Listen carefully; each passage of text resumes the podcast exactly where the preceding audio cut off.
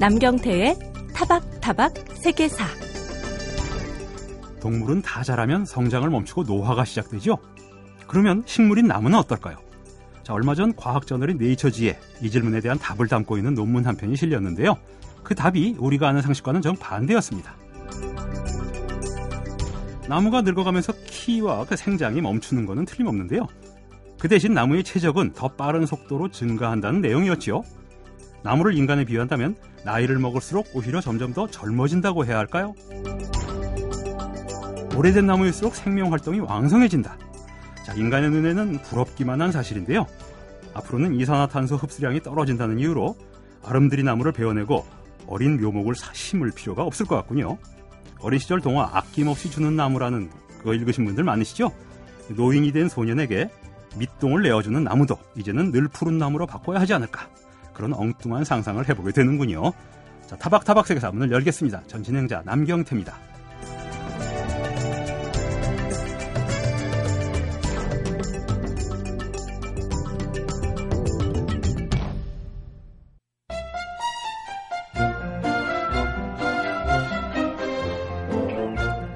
인류는 과연 가축 없이 살 수 있을까요?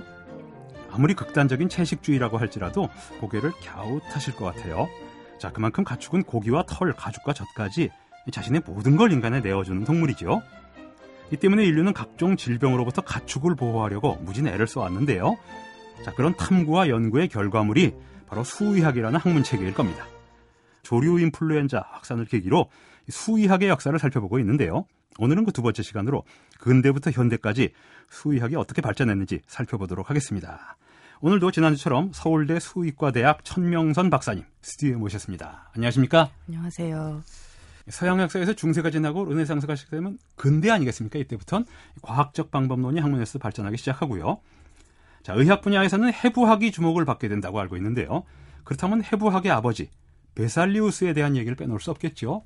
예, 그 르네상스 중심지가 이탈리아였고 그리고 예. 이제 의학도 당연히 이탈리아에서 많이 발전을 했고요. 당시에 이제 의학 명문 대학들이 대리에 있었는데요. 거기에 파두아 대학에 있었던 베살리우스는 해부학 교수였고요. 예. 그 당시에 해부학 과학자들은 비교 해 부학의 대가입니다. 그러니까 비교 해 부학. 예, 사람들만을 하는 것은 아니고요. 다양한 동물들을 해부하고 그 구조하고 기능을 비교해서 이제 유사하게 나타나는 것들을 가지고 또 다시 연구를 하고 이제 이런 일들을 많이 했었습니다. 예. 그래서 이제 베살리우스는 당시에 이제 그 대표적인 해부학자로서 인체에 대하여라는 책을 출판을 했고 이게 굉장히 예. 그 해부학에 있어서는 중요한 의미를 갖게 되겠습니다. 음. 근데 이제 또 당시에 출판 기술이 발달했을 때 아니겠습니까? 그렇죠. 예. 그래서 이제 아주 굉장히 화려한 화보로 예. 이런 아, 책들을 만들어 많이 들어가 도판이 들어가 있는 책이군요. 예, 예. 그림이 아주 멋있습니다. 음. 근데 이제 근데 당시에 이제 마취가 없이 생체 해부들이 행해지기 때문에 아. 이제 이거 물론 사람한테 하지는 않습니다만은 그러니까 동물들한테 고통을 주는 아, 이제 그런 예 생체 실험들을 공개적으로 많이 하게 돼서 이제 발전은 했지만 또 이렇게 아픈 역사들을 가지고 있습니다. 예. 근데 이 베살리우스를 보니까 16세기 인물이고요. 그보다 한 5, 5 60년 전쯤에 태어난 레오나르도 다빈치 같은 경우는 미술을 위해서 해부 시신을 해부했다는 설이 있거든요. 근육 조직을. 그럼 이제 해부학이라고는 할 수 없어도 그 당시에도 아마 동양은 더 그랬겠지만 서양에서도 인체를 해부하고 뭐 동물에까지는 어떤지 모르겠지만 해부한다는 게 금기 시대였던 것 같아요. 한밤중에 몰래 가서 시신을 해부했다 고 그러거든요. 베살리우스라는 사람도 그 당시에 금기 시대였던 일을 하지 않았을까 이런 느낌도 좀 듭니다.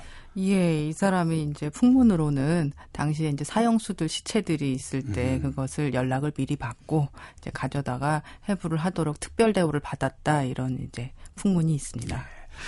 자, 지난주 방송에서 갈레노스의 사체 역사를 말씀해 주셨는데요. 중세부터 의학의 주류 이론 이었다. 이런 말씀을 해 주셨는데요. 갈레노스는 물론 고대 사람입니다만 그럼 그 혈액 순환설은 언제 처음 등장하게 됩니까? 갈레노스는 혈액 순환설을 몰랐었죠. 혈액이란 존재도 뭐 존재는 알겠지만 예, 예, 순환한다는 거는 예. 근대의 산물이죠, 사실. 그렇죠. 근데 이제 그 갈레노스 이론이 권위를 가질 수 있었던 게 당시의 종교나 어떤 정치적인 권위들에 별로 모순되지 않고 잘 묻어갈 수 있기 때문에 크게 이제 모나지 않은 어떤 그런 이론들이었는데요. 근데 사실은 관찰을 해보고 해부를 해보고 이제 연구를 하다 보면 이상하다 이런 의문들을 이제 많은 학자들이 아, 가지고 있었습니다. 맞지 않는 게 많다. 예. 예. 그래서 그래서 뭐이 그 17세기가 되기 이전에도 이미 그 많은 의학자들이 아닌 것 같다라고 의견을 표시를 했었지만 예. 묵살되거나 이제 무시되거나 이제 그랬었는데요. 아, 합이라는 굉장히 유명한 음, 윌리엄 합이. 예, 예. 윌리엄 합이라는 굉장히 유명한 학자가 당시에 이제 여기에 반증을 하게 됩니다. 반증을 하고 또 성공을 하게 됩니다. 그러니까 이 사람은 당연히 이제 이태리에 그 유명한 학자들이 많이 있었던 파두아 대학의 유학파였고요. 이 사람은 영국 사람이고요. 예. 예. 그리고 영국으로 돌아와서 이제 유명한 의사였었죠. 예. 그 임상으로도 유명한 이제 저기를 떨쳤었는데 이 사람이 어, 수많은 동물 실험을 통해서 그리고 어떤 논리적인 어떤 증거들을 통해서 어, 심실 사이에, 그러니까 심장의 구조를 아. 얘기하는 건데요. 심실 예. 사이에 구멍을 통해서 동맥혈과 절- 정맥혈이 왔다 갔다 해서 어떤 그 산소의 교환이 이루어지는 것이 아니다라는 것을 밝혀냈고요. 음흠. 그러자면 이제 혈액이 몸속을 순환해야만 한다 이런 증거들을 많이 밝혀냈습니다. 심실끼리 주고받지 않으면 예. 혈액이 뭔가 매개체로 해야 된다. 이런 뜻이군요. 그러니까 혈액이 순환을 해야 된다는 겁니다. 음. 만들어졌다가 없어지려면 너무나 많은 양이 필요하기 때문에 그렇죠. 그건 불가능하다는 얘기를 했었고요. 이제 그거를 동물 실험이나 이제 인간들의 그 사람을 죽이지 않고 할 수 있는 어떤 그런 실험들을 통해서 밝혀냈었습니다. 근데 이게 1628년인데 예. 이 책을 내면서도 이 사람이 이제 상당히 많이 갈등을 겪었을 거라고 생각을 하고요. 왜냐하면 이제 갈릴레이가 종교 재판에서 이단으로 아, 처단을 그 받았던 게 또. 예. 1633년이기 때문에 그거보다 사실은 앞섭니다. 예. 그러니까 무리를 일으킬 수 있었음에도 불구하고 굉장히 잘 증명들을 해서 음흠. 그리고 여기 이쪽이 또 의학이었기 때문에 어, 이렇게 부드럽게 넘어갔었습니다. 예. 물론 이제 비판이 없었던 건 아니죠. 자, 지금도 하비가 혈액순환설을 만들었다라는 거는 좀 이제 알려진 사실이지만 수의학자 비슷하네요. 사실 동물 실험을 가지고 했다는 거는 처음 들었는데 그러면 이제 수의학자이기도 한 건데 의학자이기보다 이 수의학에서 혈액 그 하비의 혈액순환설에 의해서 또 하나의 혁명적인 사건은 현미경의 발견이 아닌가. 예? 그 현미경의 발견으로 가축 전염병 연구에 사실 그때 균을 발견하지는 못했겠지만 어쨌든 혁명적인 전기가 마련됐다고 할 수 있는 겁니까? 그렇죠. 그래서 이제 파스테르라든가 콕스라든가 이 사람들이 활동하게 되는 시기 이전에 이미 예. 현미경이 발견이 되었고 발명이 되었고 그거를 통해서 많은 연구 결과들이 이제 쌓여 있었기 때문에 이제 그런 것들이 가능했고요. 예. 이 사람들이 주로 이제 연구 대상으로 삼았던 것들이 어, 다른 균들보다는 약간 크기가 큰 탄저균이라는 거고요. 아. 이제 탄저는 굉장히 이제 위험하고 이제 그 급성 질병이기 때문에 고대로부터 관심을 가지고 있었던 그런 현대 화학전에도. 쓰는 거 아닙니까? 그렇죠. 예, 얼마 전에도 이제 그 미국에서도 무리를 한번 일으켰던 예. 그런 균입니다. 그래서 탄저균이라든가 결핵균이라든가 콜레라균이라든가 이제 이런 것들에 관심들을 가지고 처음에 연구들을 많이 했었습니다. 이 미생물학자들은 관찰한 것들을 가지고 어떤 질병하고 어떤 그 원인체하고가 관련이 있다라는 그 병 원인체설을 만들어내고 예. 이제 그것들을 통해서 이제 우리가 그 이후에 전염병 연구에서 필요한 많은 것들을 만들어냅니다. 그러니까 현미경의 시작은 사실은 미생물을 연구해서 병원체를 연구하기 위한 것은 아니었지만 예. 아주 도움이 되었다고 말할 수가 있죠. 자, 지금 선생님이 계속 말씀해 주신 게 이제 하비의 혈액순환설이나 이제 그 현미경 이런 것들이 사실은 꼭 수의학만이라고 할 수 없고 의학과 수의학이 결부된 이런 느낌이 있거든요. 근대 초입까지도. 그러면 이제 전형적인 수의학, 사람이 아닌 동물의 전염병에 대해서 주의를 집중지기 관심을 집중적으로 하기 시작한 시기는 언제부터라고 할 수가 있을까요? 아마도 역사적으로 큰 사건이 뭔가 일어나야만 이제 그런 음흠. 주목들을 그 받게 분야에서요? 되는데요. 네. 예. 18세기에 유럽에 우역이라는 병이 대유행을 하게 됩니다. 그래서 예. 아주 초토화를 시켜서 소들이 많이 죽었는데요.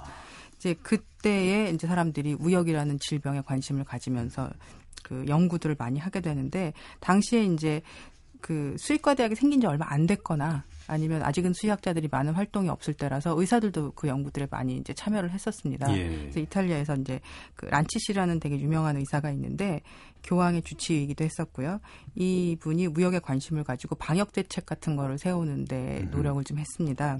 그래서 지금 이제 아까 처음에도 말씀을 하셨던 이제 저희 그 동물 질병들을 해결하는 방법들 예. 이제 이런 것들이 test and slaughter라고 저희가 얘기를 하는데 시험을 해보고 나서 걸렸으면 치료하지 않고 도살해 버리는 그런 아. 방법들 그다음에 이동을 못하게 하는 방법들 그다음에 시장 그러니까 동물을 사고 파는 시장을 당시엔 못 세우게 하는 것들 이런 여러 가지 방법들을 아. 지금 우리 AI. 대처가 예, 비슷하지 않습니까? 굉장히 비슷합니다. 예. 이런 근대적인 어떤 그 방역의 방법들이 당시에 생겨났고 예.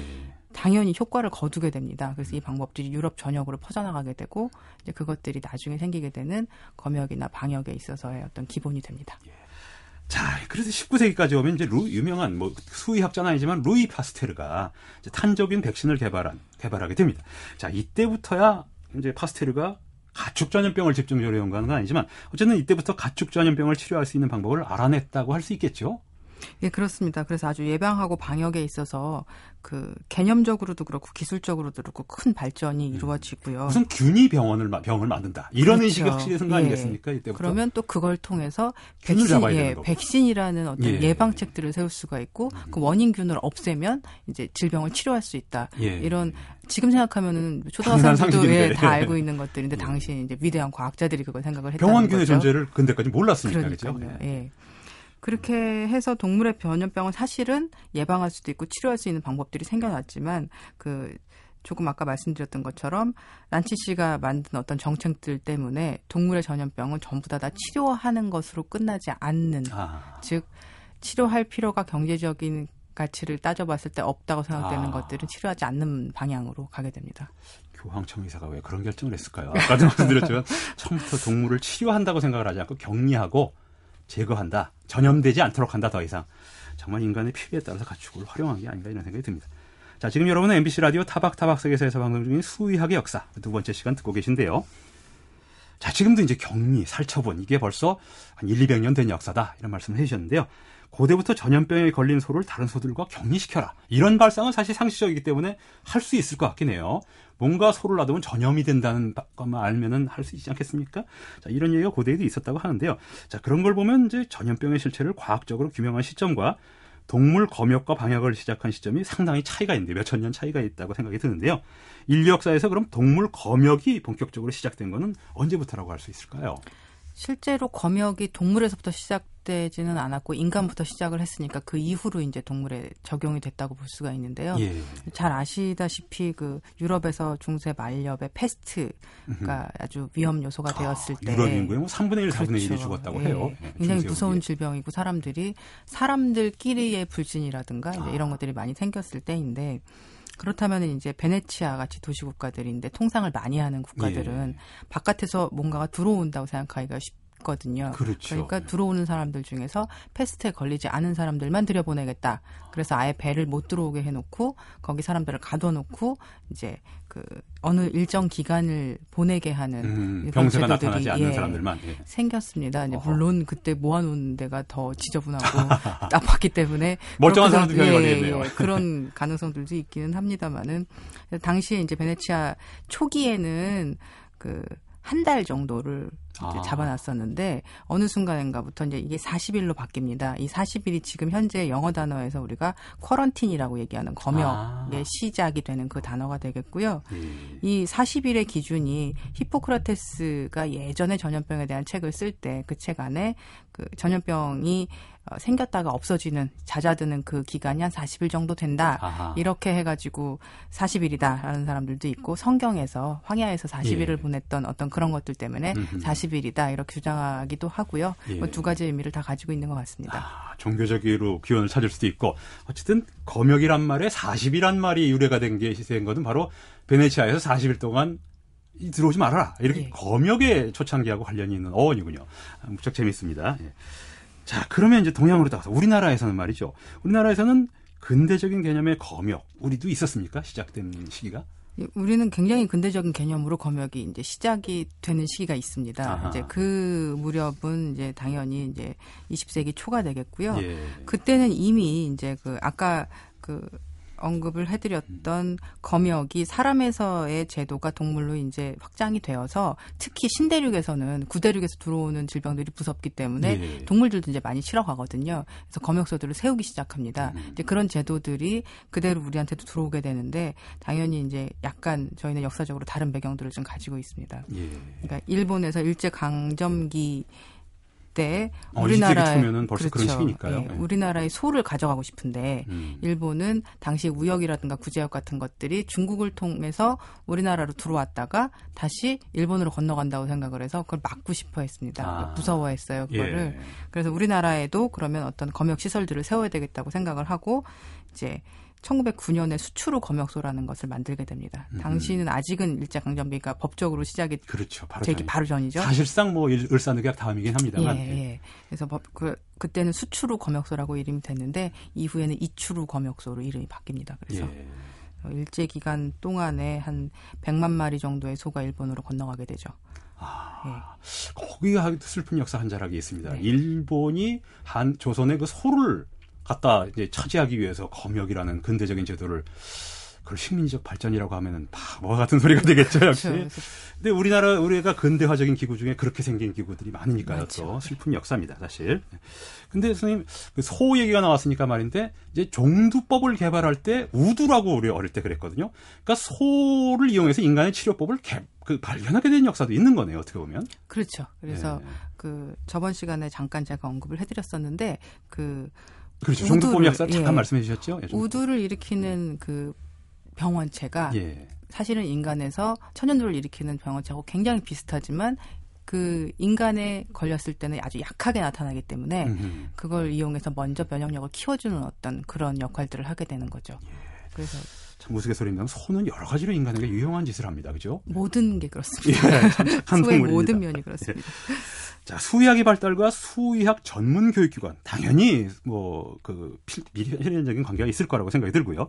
수의사가 있어야 수의학도 발달하는 거 아니겠습니까? 수의 인력을 개발하려는 노력이 당, 있을 것 같은데요. 자, 수의학을 전문적으로 가르치는 기관, 지금으로는 수의과 대학이 되겠습니다만 이게 이제 그 언제 뭐 세계적으로도 언제 처음 설립됩니까? 수의학이 확실히 분립된 시기라고도 할 수가 있겠죠. 이때부터는 네, 그렇습니다. 음. 중세 사실은 대학 내에 의과 대학은 있었지만 수의과 대학은 없었고요. 예. 그런 식으로 생각을 하면은 수의학이라는 거는 신생학문이라고 할 수가 있는데요. 그럼요. 처음에 이제 그 역시 우역 우역 이후에 이제 수의과 대학들이 이제 만들어지게 됩니다. 당시에는 대학이라고 부르지도 못했고 수의 학교라고 부르는 이제. 수준들의 학교들이 만들어지게 되는데 그 1762년에 클로드 부젤라라고 하는 프랑스 사람이 리옹에다 세운 것이 효시가 되겠습니다. 예. 근데 그 대학 출신들, 그 수의학교 출신들이 유럽 전역으로 나가면서 수의과 대학을 각국에 세우게 되기. 때문에 이제 아주 중요한 의미가 있고요.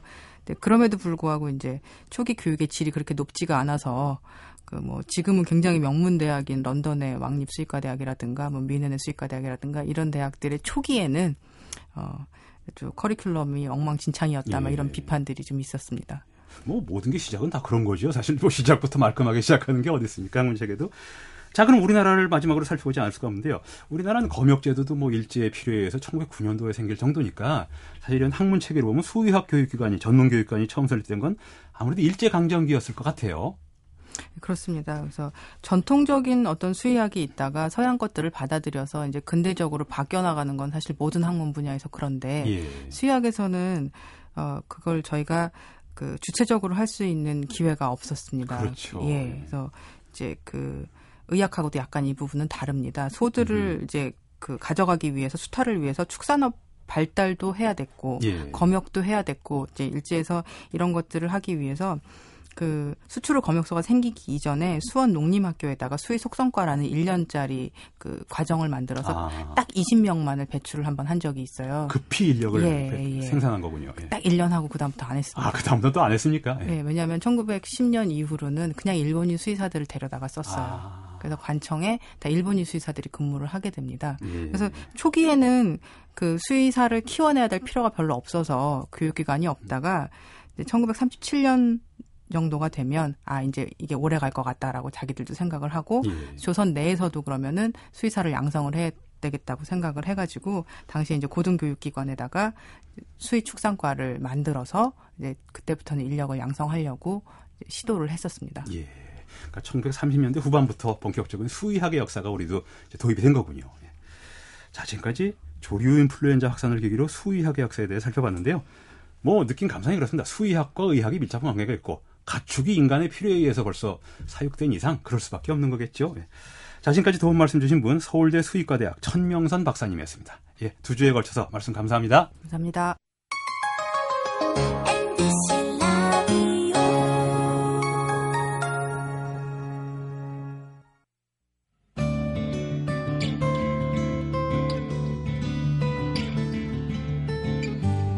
사람 그 사건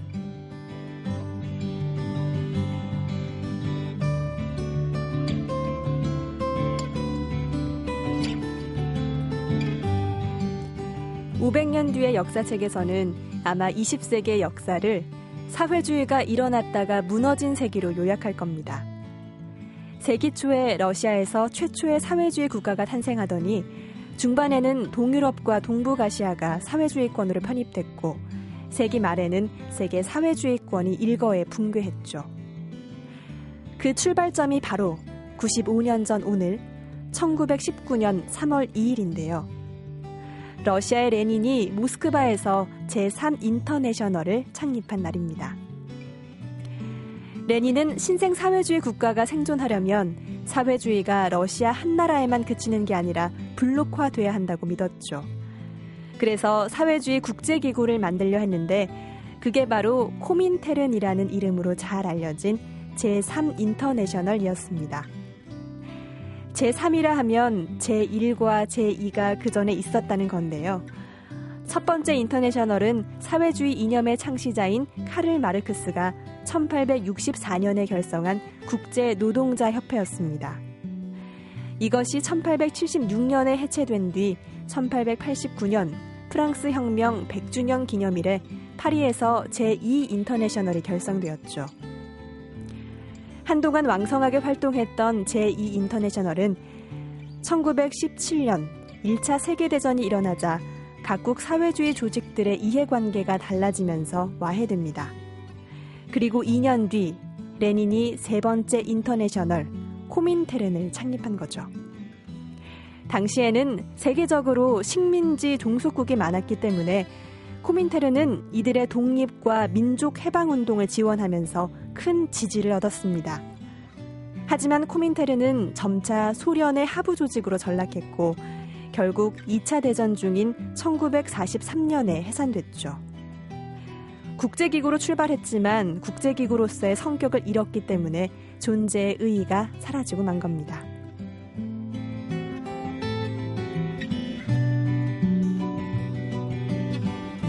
그 사람 그 사건 아나운서 차혜린이었습니다.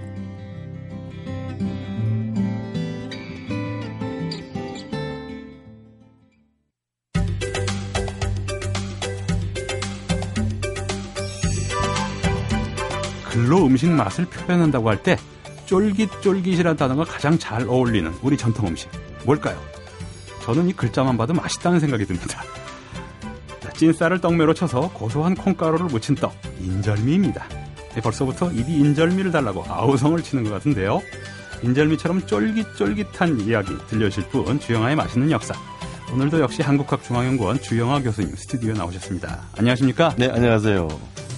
뭐 인절미 하면은 요새는 아침에 식사 대신에 아 그런 분들도 어, 계시더라고요. 이런 샐러리맨들이 이제 예. 인절미를 먹기도 하죠. 근데 인절미는 뭐 맵쌀로 만드는 것이 아니고 찹쌀, 아, 찹쌀을 가지고 이제 찐쌀 혹은 고두밥, 뭐 이 고두밥을 쪄- 시루에 쪄서 어 이제 찐 것을 가지고 안반이나 절구에다가 놓고서 이제 떡매로 어, 떡면을 굉장히 많이 쳐서, 치는 거죠. 아, 뭐 이렇게 쳐서 예. 쳐서 이제 하니까 실제로 이런 류는 뭐 어, 중국의 어, 일본의 모찌, 어, 아. 그다음에 중국의 예전에 말씀드린 찹쌀떡이요, 그, 모찌. 그렇죠. 예. 그다음에 이제 단오 때 중국인들이 먹는 어, 떡에도 있고요. 그다음 에 베트남까지 뭐 이렇게 동 동남아시아까지도 이렇게 찹쌀 계통들을 가지고 쳐서 예. 어, 이렇게 쪄먹 쳐서 먹는 그럼 다 쫄깃쫄깃하겠네요. 쫄깃쫄깃하죠. 예, 예. 그러니까 인절미는 뭐 사실은 이제 유럽 사람, 미국 사람들은 굉장히 그 떡떡 쩍쩍 들어붙는 느낌 때문에 음흠. 한국 떡을 별로 안 예. 좋아하지만도 그 사람들은 이스트 넣어서 부풀려서 먹어야 되는 그렇죠. 거고 예. 우리는 쳐가지고 쫀득쫀득하게 그렇죠. 먹어야 그러니까 됩니다. 아시아가 공유하고 있는 음식들 중에서 예. 이 인절미 계통의 찹쌀떡은 상당히 같이 공유하고 있다라고 예. 볼 수가 있는데 조선 후기에는 어 이것이요. 맵쌀이 보통 이제 음력 어 9월 달 돼야 나오거든요. 예. 어, 추석 때 이제 쌀이 재배, 생산 안 되거든요, 보통. 아주 남쪽 아니면은. 예. 그러니까 이제 이 한 달 앞서서 나오는 게 이 찹쌀이에요. 음흠. 그래서 보통 음력 8월 달에 이 새로 갓 나온 어, 찹쌀을 가지고 인절미를 만들어서 한양에서 특집에서 팔기도 했어요. 예. 어, 그런데 이제 어떻게 된 경우인지 식미 시기가 되면은 이제 생산 방식이 개선되고 저장 방식이 개선되어서 예. 이 겨울에 인절미를 불에 구워 먹는 숯불에 구워 먹는 음, 굳은 거를. 그렇죠. 예. 그 맛을 가지고 뭐 여러 글들이 나오는데 그 중에 대표적인 글이 1929년도에 별건곤이라는 잡지에서 예. 연백 아시죠? 연백. 황해도에 황해도 연백. 예. 어, 지금은 이제 그 북한이지만은도 어찌 보면 강화도 분들은 연백 평야가 강화도의 교동 쪽에서는 다 보이거든요. 그렇죠. 음. 그러니까 거기서 이- 수시로 왔다 갔다 했던 예. 옛날 이야기를 해주시는 연백인데 연백이 평야가 뭐 쌀이 많고 특히 음. 찹쌀이 많이 돼서 아, 찹쌀이 여기서 많이 나요. 연백의 자랑거리 인절미라고 하는 것을 이제 소개한 글이 있습니다. 그분의 예. 그 필명은 장수한다 할 때 장수. 어. 그 다음에 산에 산다고 해서 장수산인. 어, 장수산이라는 게 있다고. 거기 사실은 아, 오래 사신다. 노골적으로 별명을 예, 예. 지으셨습니다. 그런데 그 인절미가 가지고 있는 장수의 의미도 있고요. 예. 그분이 쓴 이야기를 잠깐만 소개해드리면은 동지 섣달 찬바람에 백설이 펄펄 흩날릴 때 작년에서 나는 백탄, 백탄이니까 이제 이 무연탄 중에서도 예. 흰색의 탄을 이야기하는 거죠. 아주 불을 잘 붙는 그걸 가지고 이글이글 피워놓고 젊은 가부에 도망가는 보침만큼씩 굵직굵직하게 만든 인절미를 젊은 과부에 도망가는 보찜만큼씩. 예, 재밌는 큼직큼직하게. 예. 해서 까맣게 타도록 구워내서 한쪽을 오니올에 수박꼭지 따듯이 뚝 딴 다음에 음, 탄 부분을. 그렇죠. 예. 강릉에서 나는 꿀을 구해가지고 아이고. 그것을 지러러 부어 넣고 젓가락으로 한참 휘저으면은 이 인절미 떡이 마치 타락죽 같기도 하고 예. 율무죽 같기도 해지는데 그 끈, 그 습에서 그러면서 찹쌀이니까 끈기가 있죠. 예. 그 끈기를 가지고 이제 그걸 맛을 본다는 거죠. 아, 그러면 이제 그게 천하의 제일미라서 그 이거는 뭐 인절미 같이 먹다가 바람 나서 도망가는 아. 그런 이 사랑의 떡이다라고까지 하면서 이 사람은 재미나게도 한자 이름을 사람 인자에 끊어질 절자를 써서 아, 그래서 어, 인절미다. 그래서 인절미라고 할 정도로 그러니까 사람의 음. 목숨을 잃을 정도로 맛있다. 그러네요. 라고 예. 하는 걸로 이제 원래 인절미는 이제 뭐 이렇게 어, 다른 한자지만은도 예. 그렇게 해서 비유를 했으니까 연백 인절미의 자랑이 뭐 그러네요. 극도에 이른 그리고 인절미의 참맛은 겨울에 구워 먹어야 된다. 그렇습니다. 이런 말씀입니다. 네. 그렇습니다. 예. 실- 실제로 뭐 지금 뭐 연탄불이 없지만도 70년대, 정 70년대는 연탄을 주로 썼을 사용했을 예. 때는 집에서 이 남은. 가래떡, 가래떡도 예. 되고 인절미도 또 인절미가 금방 굳거든요. 그렇죠. 그러니까 네. 조금씩 나면 딱딱하잖아요. 또 구워 먹을 수밖에 없고요. 그렇습니다. 그런데 이제 인절미가 또 가지고 역사적 사건과 연계시킬 수 있는 이제 이야기가 있는데요. 예. 신라 3대 왕이 누구죠? 유리 이사금이죠. 유리 이사금이죠. 그때까지 유리 남해 왕이 차차홍, 이사금이죠. 동 남해 차차홍 유리 이사금. 그렇죠. 그렇죠. 박혁거세. 네, 사구사기 신라본기에 보면은 유리왕조에 이빨을 많은지 없는지를 음흠. 알려고 떡을 물어서 이 자국을 많은 사람이 왕이 되었다. 아, 탈해하고 유리가 그렇죠. 경합을 벌였죠. 아시겠죠? 예. 그래서 유리의 입금, 그렇습니다. 그래서 니사금이다라고 하는 어, 이야기가 있습니다. 그게 인절미인가요, 그럼? 그럴 때 이제 이 떡이? 일반 백설기 같은 경우는 뭐 입금이 아, 잘안 남겠죠? 잘 안 안 남죠. 예. 그럴 때 이제 인절미를 가지고 입에 가득 넣고 악 물으면은 이제 전체 치아의 개수가 그렇죠. 나왔을 가능성이 있다고 제가 보는 거죠. 예. 그런 주영아의 이제 입장인데요. 어, 아, 인절미를 뜨면 거의 치과 의사에서 쓸 수 있는 모범처럼 나올 겁니다. 그렇습니다. 이쪽. 그래서 그래서 이제 살- 치아, 살지니까. 치아 수가 많은 사람을 네. 선택할 때도 인절미를 어 아마도 음. 어, 먹어서 판, 판단하지 않았을까. 어쨌든 자료에는 역사서에는 유리와 탈해가 이제 떡을 했다고 나왔는데 그게 인절미라고 볼 가능성이 있다는 거죠. 그렇죠. 어, 그러니까 뭐. 이미 찹쌀이라고 하는 것은 한반도에서 찹쌀도 이제 맵쌀과 똑같이 인디카 계통, 인도의 예. 이 남쪽 계통의 것과 그다음에 차진 성분이 더 많은 이제 자포니카 계통으로 보통 구분을 하는데요. 예. 한반도에서는 이미 신석기 시대에 재배가 됐고요. 찹쌀의 그 인디카형하고 자포니카형이 다 발견됐고요. 아. 특히 인디카형이 먼저 이제 오래됐다고 어, 그렇게 이제 여겨지는 거라서 예. 어, 이 벼와 충분히. 벼에서 한 종류 맵쌀과 함께 찹쌀도 한반도의 재배의 역사는 어뭐 이렇게 주- 중국 예. 남부나 원산지에 비해서는 늦지만은도 상당히 오래된 지역이죠. 큰 어, 꼬물은 아닐지 몰라도 인절미 같은 떡의 형태는 분명히 있었을 것이다. 그렇습니다. 있겠네요. 그렇습니다. 고대에도. 그래서 그래서 이제 이 이사금이 뭐 이질금, 치질금 이래서 이제 입금의 의미가 예. 신라 방언으로 보면은 이제 음흠. 이- 이 치아가 많은 사람이 현명한 사람이다. 예. 라고 봤던 거죠. 그래서 이제 현명한 사람일 가능성을 따졌을 때 아마도 그때 이미 떡매나 뭐 절구가 예. 있었으니까 거기서 이제 어, 저어서 만든 게 예, 인절미 아닐까. 그러면은 예. 가장 오래된 떡 중에 하나. 그러네요. 가 이제 인절미일 수 있다는 거죠. 이사금이라는 왕명도 바로 인절미하고 연관이 있는 거고요. 지금 그렇습니다. 그렇습니다. 그리고 이제- 입금이란 뜻이니까. 예. 어, 그리고 이제 인절미라는 떡에는 이제 한국 조선시대 때는 뭐 지금은 좀 인절미 자체만 먹는데 가장 재미난 것은 절편으로 해서 거기다가 문양을 만들죠. 아. 그죠? 그래 문양을 각종. 뭐 각종 그 뭐 장소라든지 입금 대신 그렇죠. 문양이군요. 각종 문양들을 이제 이 떡판으로 가지고 찍어서 찍어서 절편을 만들기도 하잖아요. 그래서 조선 후기에 그 오주 이규경 만물 박사죠.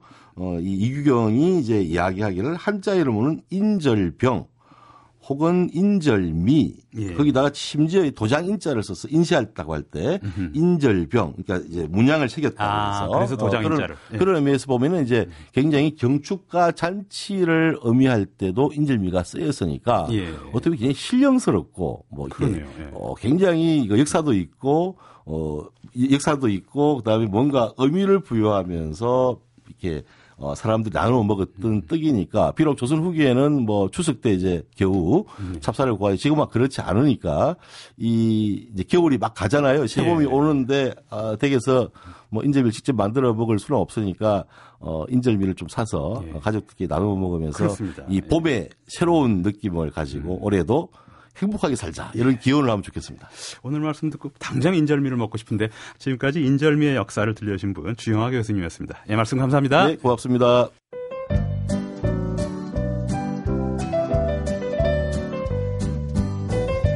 자, 록의 본류인 블루스 그리고 재즈와 록이 합쳐진 퓨전 이 두 가지 음악 제가 왜 말씀드렸냐고요? 제가 좋아하는 두 가지 장르이기 때문에 말씀을 드렸습니다.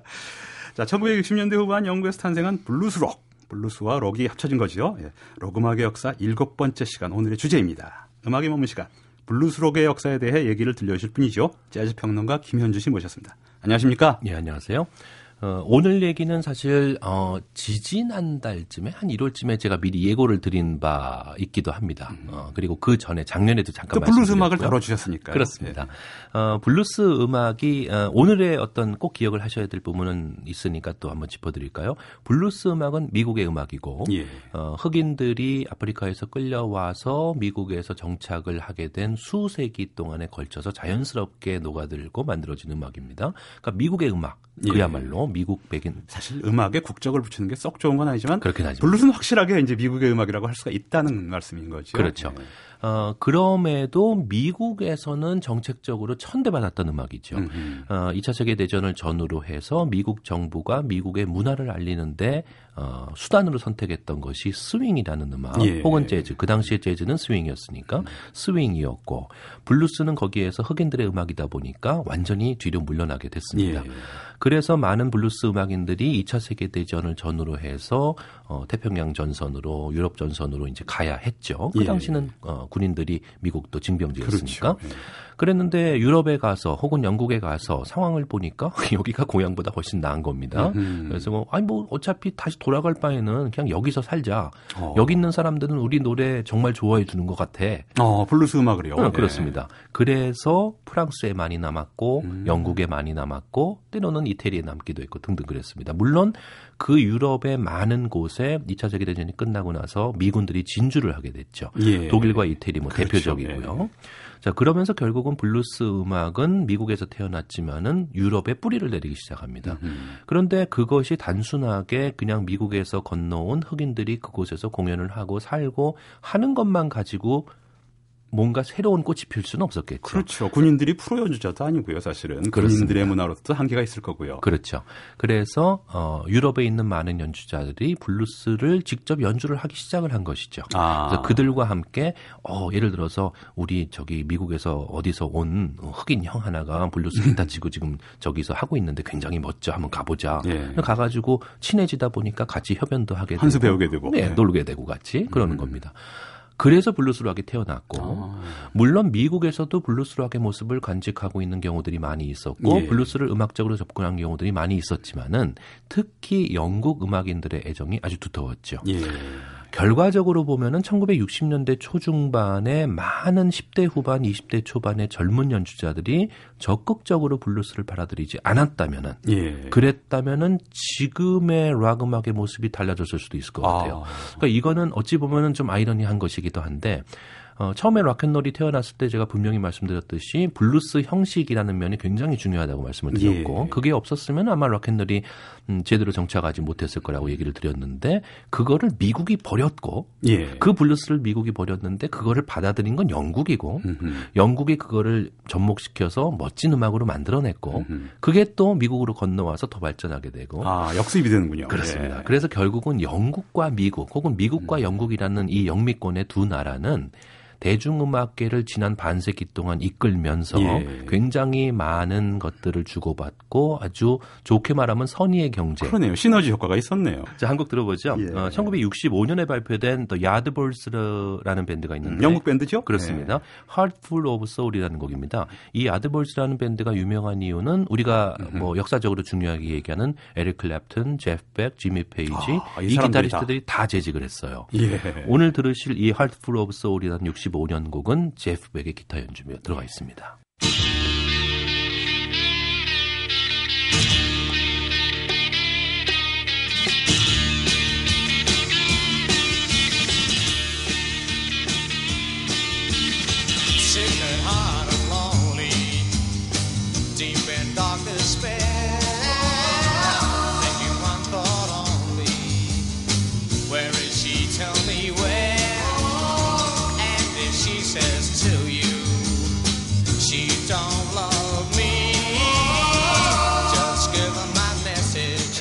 벡. 이곡 좋아하시죠? 예. 한 3년 전에 국내에 와서 딱 한 번 공연을 했습니다.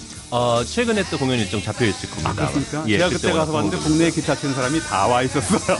그래서 제가 VIP석을 못 샀는데 예. 제프 벡이 연주하던 곡이군요. 그렇죠.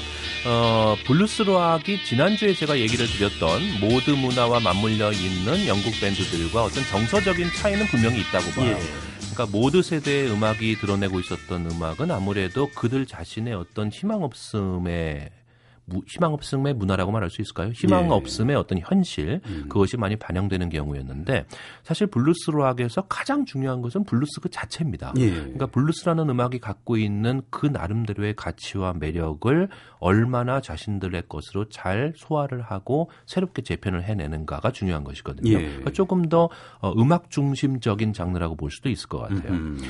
어, 66년에 발표된 곡도 한번 들어보죠. 어, 존 메이얼이라고 하는 건반 어. 연주자이면서 그 사람 보컬리스트인데 블루스 브레이커스라고 말할 정도로. 블루스를 표제로 내건 사람이에요. 그렇죠. 네. 그 블루스 브레이커스의 곡인 All Your Love라는 곡인데 예. 여기에서 기타를 치는 사람은 에릭 클랩튼입니다. 아 그렇습니까 또. 예. 예.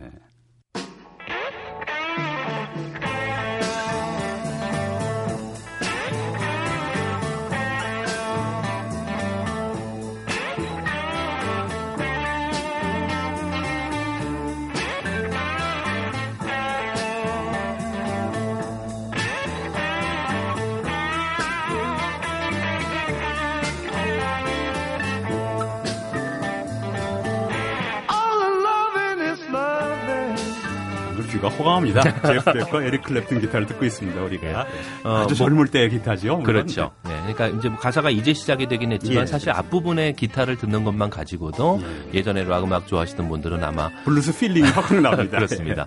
그래서 결국은 이런 블루스 락이라는 음악 자체를 뭐이 당시에 블루스 락을 연주했던 사람들이 계속해서 블루스 락에만 머물러 있지는 않았다는 것이 저는 중요하다고 아. 봅니다. 물론 에릭 클랩튼은 아직까지도 블루스를 한 손에 움켜쥐고 있고 그렇죠. 팝으로도 성공을 한 사람이니까요. 그렇죠. 네. 예, 그렇기도 했지만은 어, 그 주변에 있었던 많은 동료들은 결국은 궁극적으로는 락 음악을 자신들의 걸로 소화를 하면서 더 많은 새로운 장르들을 만들어냈고 예. 새로운 어떤 하이브리드 형식들을 창조해냈기 때문에 더 의미가 있는 것이겠죠.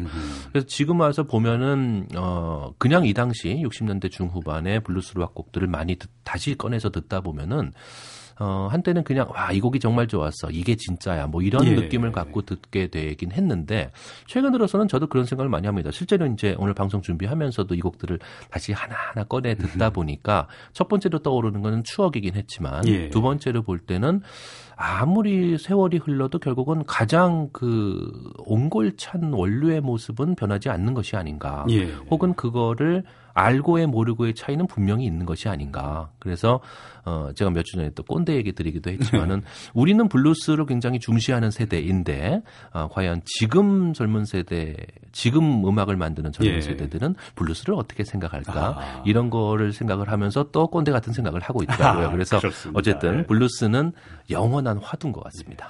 저는 지금 뭐 설사 댄스 음악을 하든 힙합 음악을 하든 블루스하고 좀 멀어 보여도 예. 다 관련은 없지만 일부 음악 뮤지션들은 자기가 원치 않아도 블루스와 관련이 있을 거라고 생각을 합니다. 자기도 맞습니다. 모르게. 의식적으로도 관련을 맺는 친구들도 있고요. 그렇죠. 자 오늘 방송 끝곡 또 역시 블루스 밴드. 그렇습니다. 밴드라고 할까요? 네. 정확히 뭐 블루스 락 밴드라는 말이 가장 잘 어울릴 법한 밴드죠. 예. 방금 들으셨던 에릭, 에릭 클랩튼이 같이 이제 친구들과 만든 크림이라는 밴드입니다. Sunshine of Your Love라는 곡 1967년 곡이고 이 인트로는 다들 아실 겁니다. 아, 다 아실 겁니다. 예, 이거 끝으로 한번 준비를 해봤습니다.